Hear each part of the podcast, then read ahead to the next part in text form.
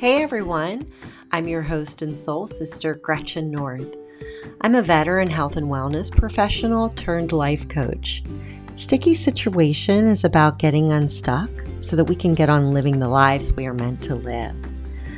We'll share stories and advice, hear from experts, and even do some guest coaching to be reminded of living today with more awareness and inspiration, all in the spirit of creating a more fulfilling tomorrow. To get in touch, find me at gonorthcoaching.com. Let's get going. Hey everyone, thank you so much for joining me again. Today is my 50th episode of Sticky Situation. I know that should be something that I'm really excited about and proud of, yet I found myself wondering how I could make this episode more special, how I could convey enthusiasm and talk about the significance of reaching such a milestone.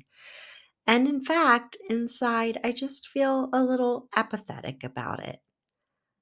I don't know what I was expecting. I think the pressure to deliver some amazing aha to go along with this 50th episode milestone felt pretty intense, and I'm not coming up with something so special. And so I decided to take a look at that. I decided to take a look at why I'm not feeling more about this.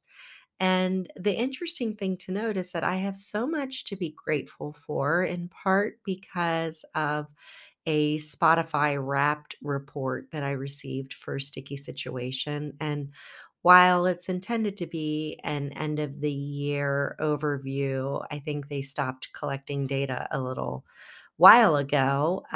But some interesting things to note from that report. I produced more content than 96% of the other creators in this particular category. I also have about 31% of listeners following the show specifically. The personality type of listeners is devotee, which I love. They said that you're sharing my episodes a lot via text and direct link. I love the support that I receive from listeners, and it means so much to know that they are classifying you, the listeners, as devotees. So that's awesome. I also find it exciting that according to Spotify, I'm listened to in 13 different countries, and being the world traveler wannabe that I am, I think that's just great that my message is resonating with people near and far. So cool. So even though I have all of that to be proud of, I'm just feeling a little dormant. And wouldn't you know, as I was just talking about the seasons recently and trees letting go of their leaves in autumn. The winter season is one of dormancy. Everything goes to sleep. Animals hibernate. Some humans might want to hibernate. We might want to eat more, go to bed earlier, snuggle up and do less. And we tend to beat ourselves up over not having more to produce for our days. We seem to align our worth with our output and how much we can show.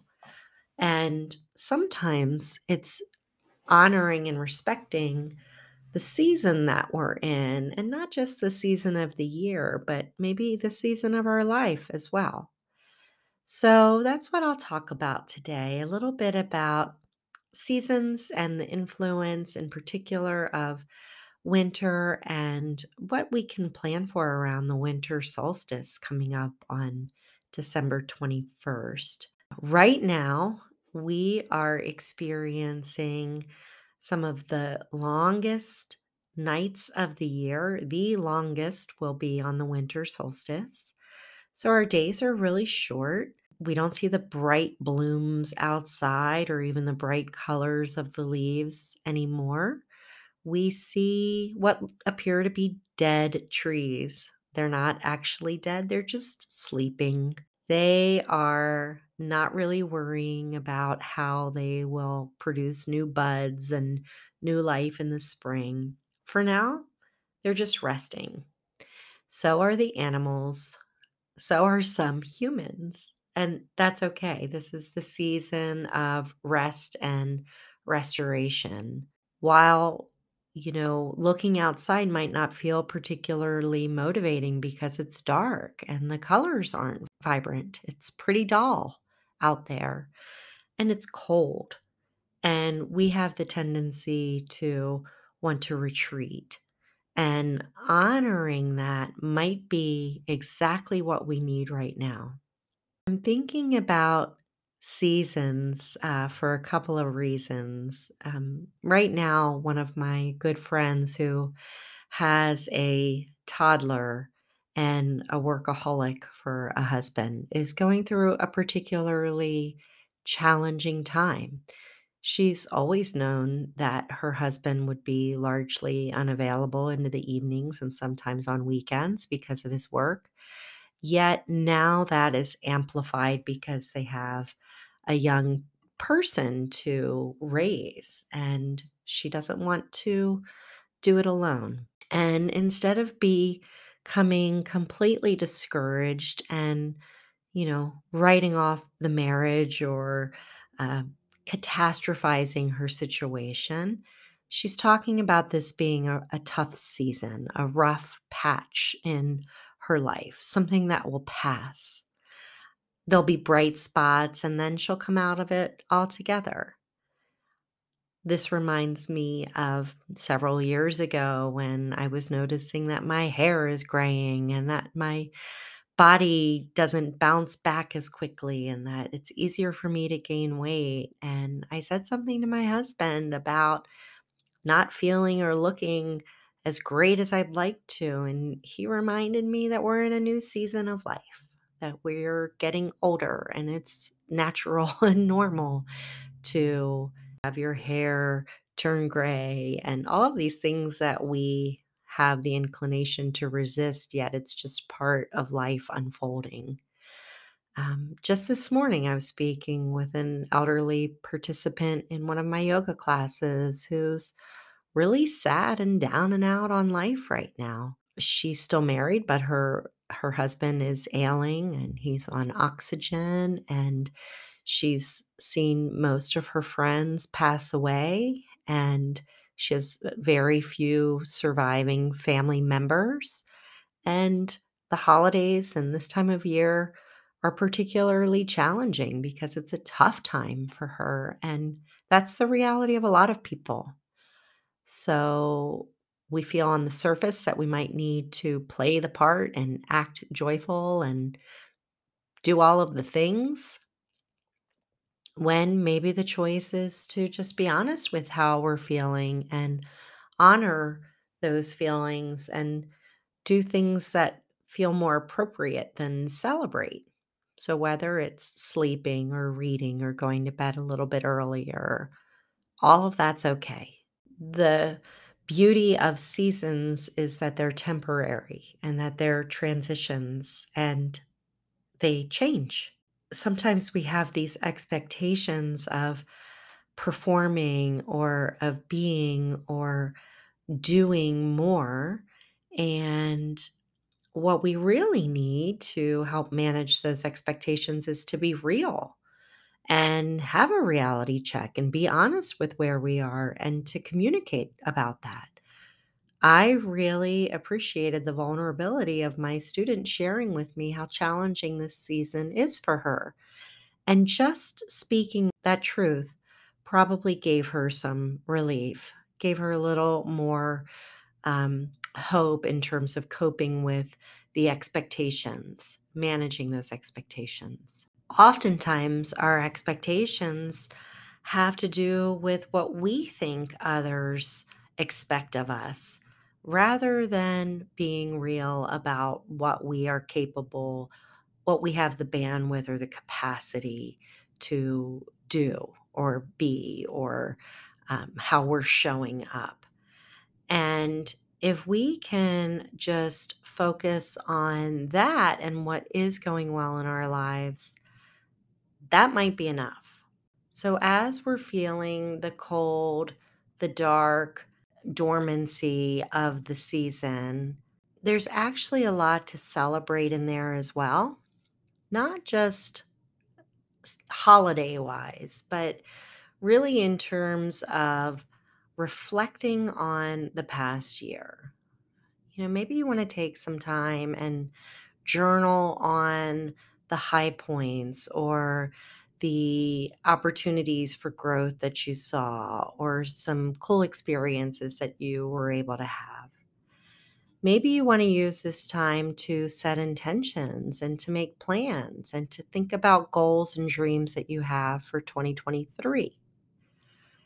Doing this kind of brain dump using pen and paper can be tremendously healing. I've cited this so many times because the power of the pen, in my opinion, is like having a little pocket therapist. You can just dump out all of your thoughts and you can start to dream again and think about what might be possible for you in the coming year. This time for personal reflection is so critical in being intentional about what you might want to create more of as the seasons start to change again. Seasons are just cycles. And right now we are moving from this restful, dormant cycle, and eventually it'll shift into one of growth. But right now we're really letting our souls and our bodies take a rest. Some things that you can do to help combat the doldrums of the dark, cold time of year would be to invite more light. We're not necessarily receiving that from the sun, but maybe you want to put some twinkle lights up in your room, or maybe you want to light some candles. Maybe you want to create more warmth. Perhaps it's cooking a meal that reminds you of a particular family member or a past event. Maybe you want to build a fire and feel the warmth from maybe an outdoor campfire. The point is, allow yourself to rest and to embrace the season and to rely on what you know you can do to invite warmth and light and joy back into your life and back into your heart. After all, this is the time to surround ourselves with family and friends and in their joy and comfort, and to know that while this doesn't feel like productivity, it is just as important of work to allow the body to restore, to bring balance into our lives. If we are producing so much by effort and not allowing for things to unfold with ease, to not take the time to plan for the next season, what would we be producing then? So this really is an opportunity to take advantage of the quiet, to turn within, to notice what's happening on the inside, to explore where you might feel a little vulnerable, and to be encouraged to dream and to think about what else you might want to create in the year ahead or in the years ahead. So remember the seasons. Remember that things change. The change is uncomfortable, but really everything that makes us uncomfortable is essential for our growth. So sitting in the stillness, being reminded of this quiet, allowing your soul to be heard, could very well be your next stroke of inspiration, could lead to new insight. Embrace the quiet. So, just as I'm feeling a little dormant about this milestone, I am also excited by what that means in terms of what else I can be doing with the podcast. There are many goals that I've not yet fulfilled, and this is simply a mile marker along the way for one aspect of my life.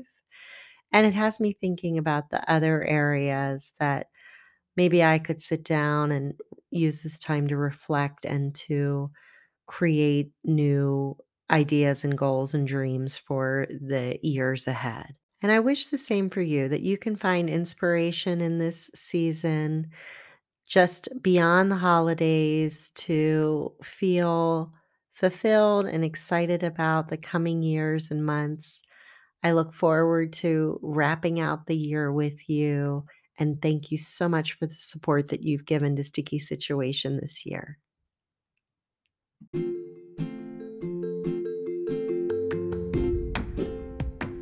So that's a wrap.